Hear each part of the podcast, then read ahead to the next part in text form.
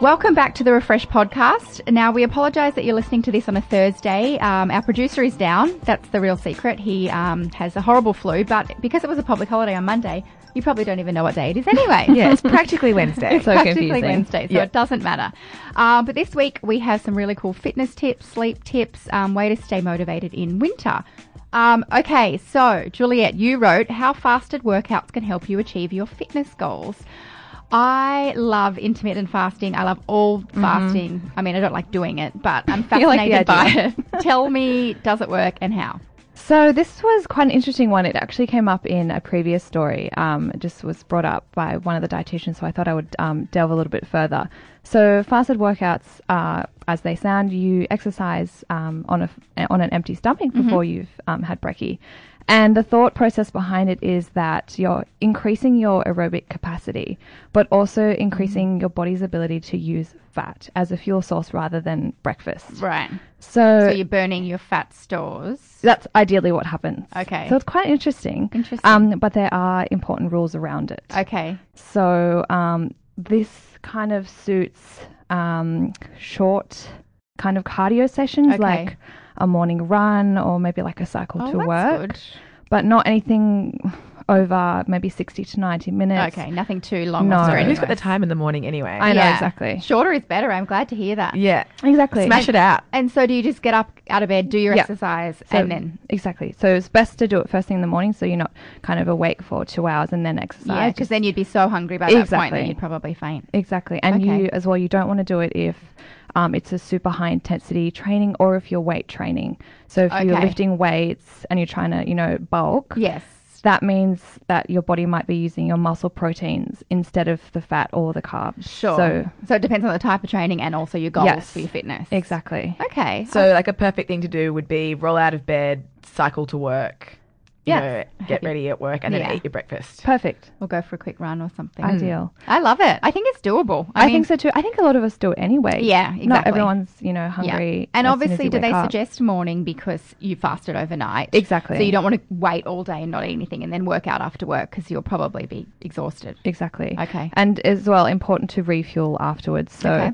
um, after you finish that, you know, that morning cardio session or a lighter intensity, shorter session, get to um, eat. yes, you get to eat, and ideally between you know 20 to 30 minutes afterwards. Okay, so don't away. wait too long, or you, otherwise you might, you know, Miss feel a bit window. fatigued. Cool. I love that. That's doable. The next one was quite exciting. Five signs you may not be eating enough. I wasn't any of these though. None of these apply to me. Shame. Um, but I think there's a lot of people that um, don't eat enough or they cut carbs completely thinking that they're doing themselves a favor when they're not. So mm-hmm. what are the signs that you're not eating enough? So the first one was you feel sluggish all day. So that might be, you know, after you've had your coffee or, you know, you just got that kind of general feeling of a little bit perhaps under the weather. Mm-hmm. You just can't concentrate. So mm-hmm. that's, you know, your your body telling you that, you know, you don't have enough fuel. It's like kind of think of like the car analogy. Yeah. You know, a car can't go without fuel. Yeah. That's the same with your body. Interesting. So that was the first first one. Yes. Um second was you're constantly constipated. I was surprised by this one because I thought like to be constipated you had to have a lot of things Yeah. in your body. But doesn't it, all doesn't that all just keep it going? Yeah, that's true. Exactly. So the fiber in food is what kind of helps, you know, keep our bowel movements regular. Yeah. So if you're not eating enough food and therefore enough fiber, Yes, it's all exactly. yeah. And we also get a lot of um a lot of hydration from food. So your things like fruits and vegetables. Mm. So if we're not having those, then you know water and fiber they're kind of key to helping you poo. Yes, Mm. fair enough. You're constantly hungry. Well, I, that was quite obvious. Yeah, exactly. But Yeah. you know something I think important to note as well. Um, a bit of you know, a bit of hunger before lunchtime is probably normal. But Yes. if you're hungry all day every day, something's might Not not, be right. right. Yeah, not eating enough. No. Um, you snap at every little thing. I mean, I get snappy when I'm hungry. so that Exactly. makes but then you eat, right? Yeah, you get hangry, you Yeah. eat, you feel happy. So if you're ignoring those cues, then that might be um, a bit of a telltale sign that something's not right Yeah. or, you know.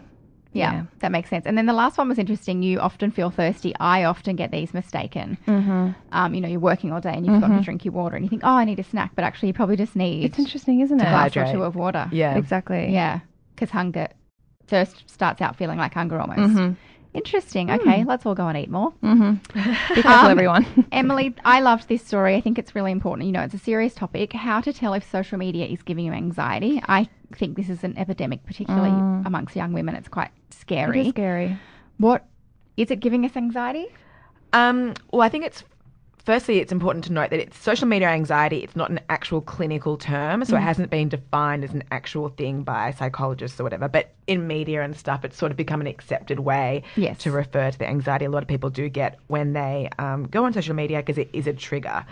So, um, do you know that half of the Australian population log into Facebook every day? Yeah, half. that's pretty nuts. a lot. Considering there's so many kids and so many elderly, that when you take into account the entire population and half of us are still doing it, yeah. it's a lot. Yeah. So, and obviously, the way you use social media, I mean, it can be a great thing. It can be really beneficial, but some people are like getting it. It's making them feel anxious, and what we're seeing is they're getting almost fearful when they log on to social media. Yeah. They're even getting like physical symptoms, like sweaty palms, Wow. um, rashes, is it because my they're gosh. addicted to it? addiction plays a part Yeah. definitely um, but it's also i think it's this thing of being scared of how it makes you feel and you not feeling good about it but feel like also like not wanting to let it go Yeah, not miss out. yeah and not yeah. miss out I mean, I can relate to that. I'm in my mid 30s. I should be beyond comparing myself to people. But you get on Instagram and you're like, oh, great, they're off on another holiday. They've got something new to wear. You know, you can't help but compare your life to theirs, even though you know it's the highlights. yeah exactly It's quite scary. So, what, um, I mean, I know you've got some great um, snippets from your interview, which we'll insert here so you can hear from the expert. Yeah. So But- I spoke to two. I spoke to Amanda Lambros from Curtin at University, but also Dr. Bridianne O'Dea from the Black Dog Institute. And she was saying she had some great tips about um, how to, I guess, gauge whether or not social media is causing you problems in your way. Yeah. In your way that you um, communicate with it. So she said one really good tip is to measure how you're feeling before and after you log on and and it's literally as simple as that, just taking stock and being like, I'm in a pretty good mood, no, no, Yeah. no. And then after i'm um, being social media, doing, oh, I feel I rubbish. feel I feel, yeah. yeah, yeah, yeah. Yeah. Wow. And then I said to her, and what the the hard thing is, is I was like, I know what you're going to say can be a way to help with that, and that's to go on a social media detox or Yeah. to get offline. But the reality is, it is so hard, Hard. to do. It's Yeah. everywhere. It's in everything Yeah. we do. Yeah. Yeah. And um, So, do they have realistic tips for that? Yeah, well, one really great one was um, to remove the apps from your phone. Mm. So you can still be on Facebook and on Instagram, but it's something that you like sit down at your laptop, at your desktop to do. You're not constantly scrolling, constantly feeding, walking, Yeah. getting notifications. Yeah. Like, so it's actually important. making a conscious decision. Be like, I'm going to interact with it. Yeah, I'll check Facebook now rather than just mindlessly checking it all day. Yeah, whether Yeah. it being omnipresent. And um, to also limit your feed. Like, I mean, there could be some people that you follow and some interactions that you have that make you feel great, and there could be other ones that don't. And it's like, if it's not making you feel good, then just Just leave it. yeah, just Yeah. leave that thing. I mean, you wouldn't probably hang out with that person in real life if they didn't make you feel good. So just treat Apply your social media like your living room. If you don't want them over and you don't want to hang out, don't follow them. Yeah. Yeah, exactly. And you Yeah. can even do it without them knowing now. So it's not even Yeah. having to be like, oh my God, they unfriended me. Yes. Just, Yeah. just, just smoke them. bomb out of there. Just Yeah. quietly move away. Make it a positive space. Well, we'll hear a few of those tips now because they were really fantastic. Hello, Brady speaking. Oh, hi, Brady. It's Emily here from HuffPost Australia. How are you going? Good, how are you? I'm really well, thanks. Okay, so I wanted to talk to you today about social media anxiety. And Yep. um because for me, I feel like it's quite a new a new thing, um, but it is a thing, right? And I just wanted you to tell me in your own words what it what it is. Well, I th- I think actually the term means different things to different people because it's not a established clinical term. Mhm. So clinicians don't use the term social media anxiety. Um, but it definitely seems as though anecdotally and potentially in popular culture, people are associating social media use with a heightened sense of arousal Mm. and therefore using the term social media anxiety. Yeah, totally. And that, I mean, is that sort of the anxiety is surrounding um, interactions on social media? How many likes you get? Like, how do you sort of find it manifests? Okay, so I guess it's important to firstly say that in the clinical research, there is no established criteria for social media anxiety. So in um, the DSM, so the Diagnostic Statistical Manual, there's no recognition that social media anxiety is a clinical disorder or any clinical illness. So it's really important to establish early on that that in a clinical world we wouldn't say there's no such thing as social media anxiety, but it's not something that clinicians identify in their patients and have uh, a treatment plan or outline according to the DSM. Does that make sense? Yeah, that makes perfect sense. Yeah. Okay, cool. So, but in terms of let's look at how people are using social media, the popularity of social media, and the saturation of social media in society. Um, people who use social media um, often do report that at certain times when using social media, they have a psychological reaction, and they some of the, the things that they might experience is with some things they might experience are when they're using it directly in that point of time. So they might see something and this can trigger uh, a reaction, or alternatively, when they're not using it. So uh, their feelings around having not checked it or being very conscious of what's happening on social media when they're not on the site. So you can kind of separate the two in terms of, okay, what's happening directly in response to the use versus, okay, what's happening to you when you're not using it. Yeah. Um, okay, that so there's some distinctions that that are really important because going into one of the things that has been flagged is sort of like this internet addiction, and when you look at properties of addiction, it's not actually necessarily what you're going through when you're using a substance; it's what you're going through in terms of withdrawal. So does that make sense? Yeah, hundred percent. Okay, cool. So yeah, so back to I think it's really important to kind of understand what anxiety is and what do people mean when they say anxiety. So, normally, anxiety in its most basic terms is excessive worry. So, constant worrying about things that may not necessarily um, be rational. Um, and then you, you often have other things as well, so a heightened sense of arousal, feeling constantly on edge, um, really nervous stressed out and not being able to relax. So they're some of the key components of what normal anxiety or clinical anxiety is like. And anxiety isn't everybody has periods of um, periods of anxiety, and it's actually a very helpful stressful response because it helps your body identify when there might be danger present. Yeah. And so it's a really good thing, but often then if you have too much of it, um, your body can't distinguish that fear. So yeah. how how would you sort of be able to tell if the way you're interacting with social media is not doing you any favors? Okay. So because there is no established link between social media use and anxiety. So all the clinical studies that have been done only find small relationships across whole populations. It from the research, there's not a lot that we can draw from in terms of what does this look like, how do we prevent it, and how do we stop it. So, but in terms of what people report and what you often hear of, particularly in the media, is that certain people are vulnerable to um, feeling more or being more emotionally affected by social media. And so, and there are certain times in your life where maybe you may be more vulnerable. So, in terms of signs and symptoms, the first would be trying to self monitor your emotional state when you are on social media and also when you're not on social media. So, one of the things you can do is sort of a basic thing is how do you feel before you go on social media and how do you feel on after? And that can be simple things like rating your mood. Like, how do I feel now? Okay, I'm on social media, and then and how am I feeling after that? And that can be a really good way to check in. Are you feeling like the stuff that you're seeing or being exposed to on social media is making you feel worse about yourself or worse about the world or your network? Yeah. No, that's been really interesting. Thank you so much. I really no appreciate your time.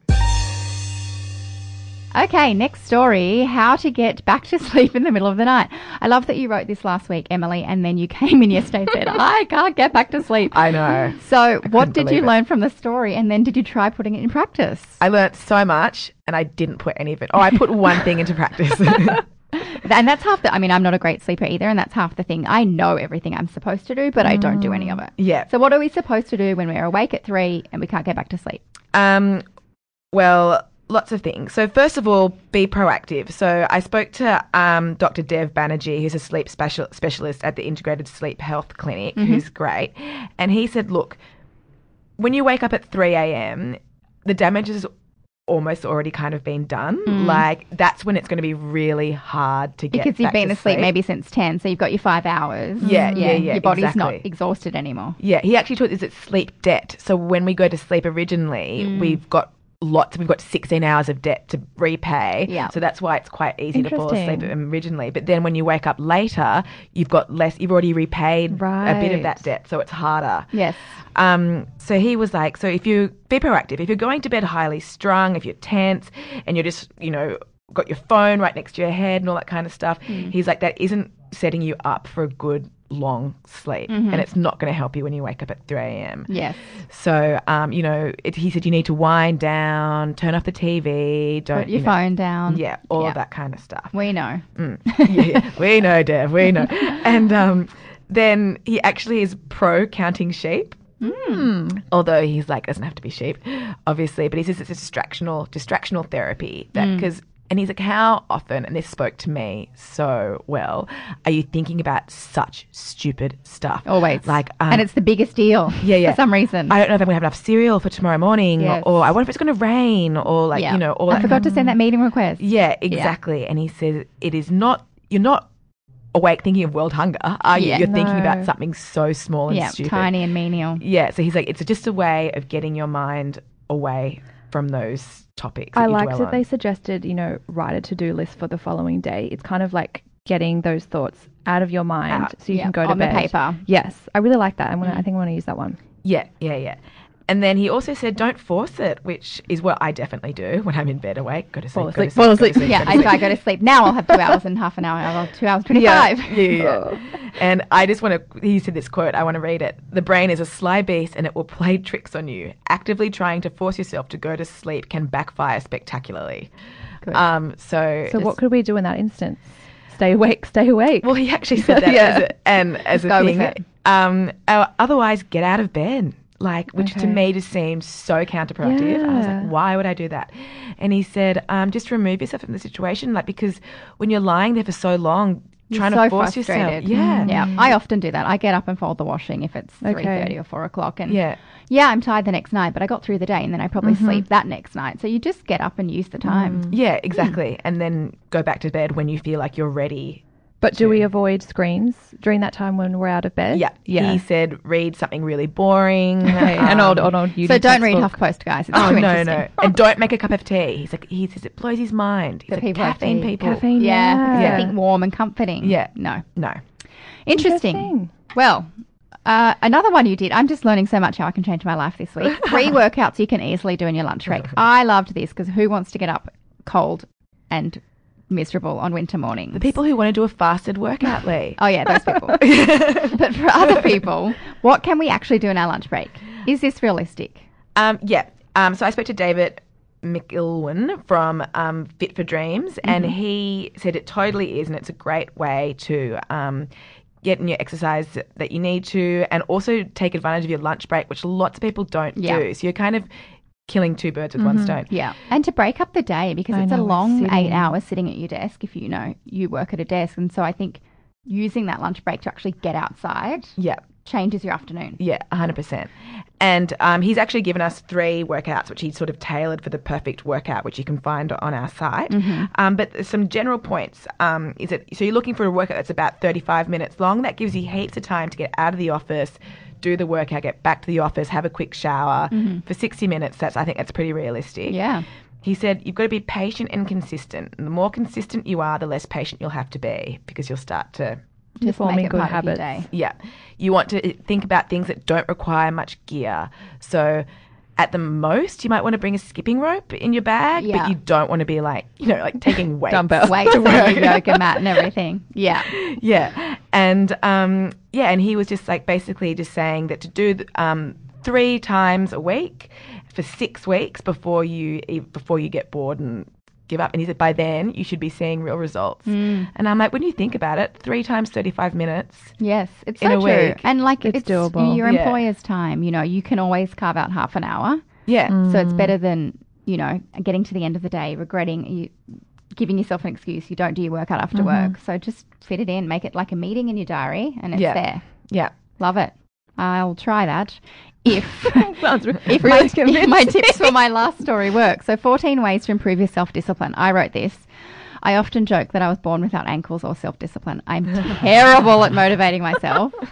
Um, which is why this spoke to me. Uh, the first tip was start on a Monday, I which I thought was so interesting because I've read don't start on a Monday, just start now. But the whole point of this tip was to pick a time, pick a date, and commit to it. Now, my problem with starting on a Monday is that it's always Monday the next week, and oh, well, I'll start next week. So you've actually got to start. Mm-hmm. That's the trick to that one. But planning, the point is planning. I also really liked the use of post its. So put post its everywhere that you look and motivate yourself. I love a post-it. I love a post it. much. I often do this. I have them by my bedside because that's the first thing I see when I wake up or on the fridge. And you know, it's not like don't eat that because it's that's not what I'm about. But it's just like why don't you go for A a, walk instead of watching yeah the ninth episode of Orange Is the New Black, and it works. Um, buddying up. I mean that's pretty obvious. If you're an if you're accountable. You're more likely to go for that walk on the weekend if you've said to someone you'll be there. If you're not accountable, it's so easy to cancel. So uh, finding a buddy is really handy. Mm. And then I loved combining something you want to do with something you need to do. So they call was my this- favourite. That's a Yeah, good a should behavior with a want behavior. So you team these two things together. For example, I should go for a walk. And I want to take away coffee on a Saturday morning. So walk the half an hour to a coffee shop, get your coffee and stroll back with your coffee. And you've kind of done your exercise and you've also got that coffee that you wanted. Yeah. And they're one in the same activity. yeah. and it kind of sets a positive tone for the activity that you're doing. Yeah, because you It's look like a forward to the walk because the coffee is involved. I find having a destination whenever it makes all the difference. I hate doing a lap of a park or Yes, something. that There's no point. So boring. But if I'm like, I'm going to, yeah, exactly what you I'm going to breakfast or something. Yeah, Yeah. yeah, Yeah. Exactly. Yeah. Yeah. Or you've got to walk half an hour to meet your friend and then she's going to walk you back or whatever it is. So let's try and employ all these excellent tips and see how healthy we are next week. And in the meantime, you can check out all our other HuffPost podcasts on our network. Um, check out, in particular, HuffPost Humans and the Re Up, and we'll see you next week.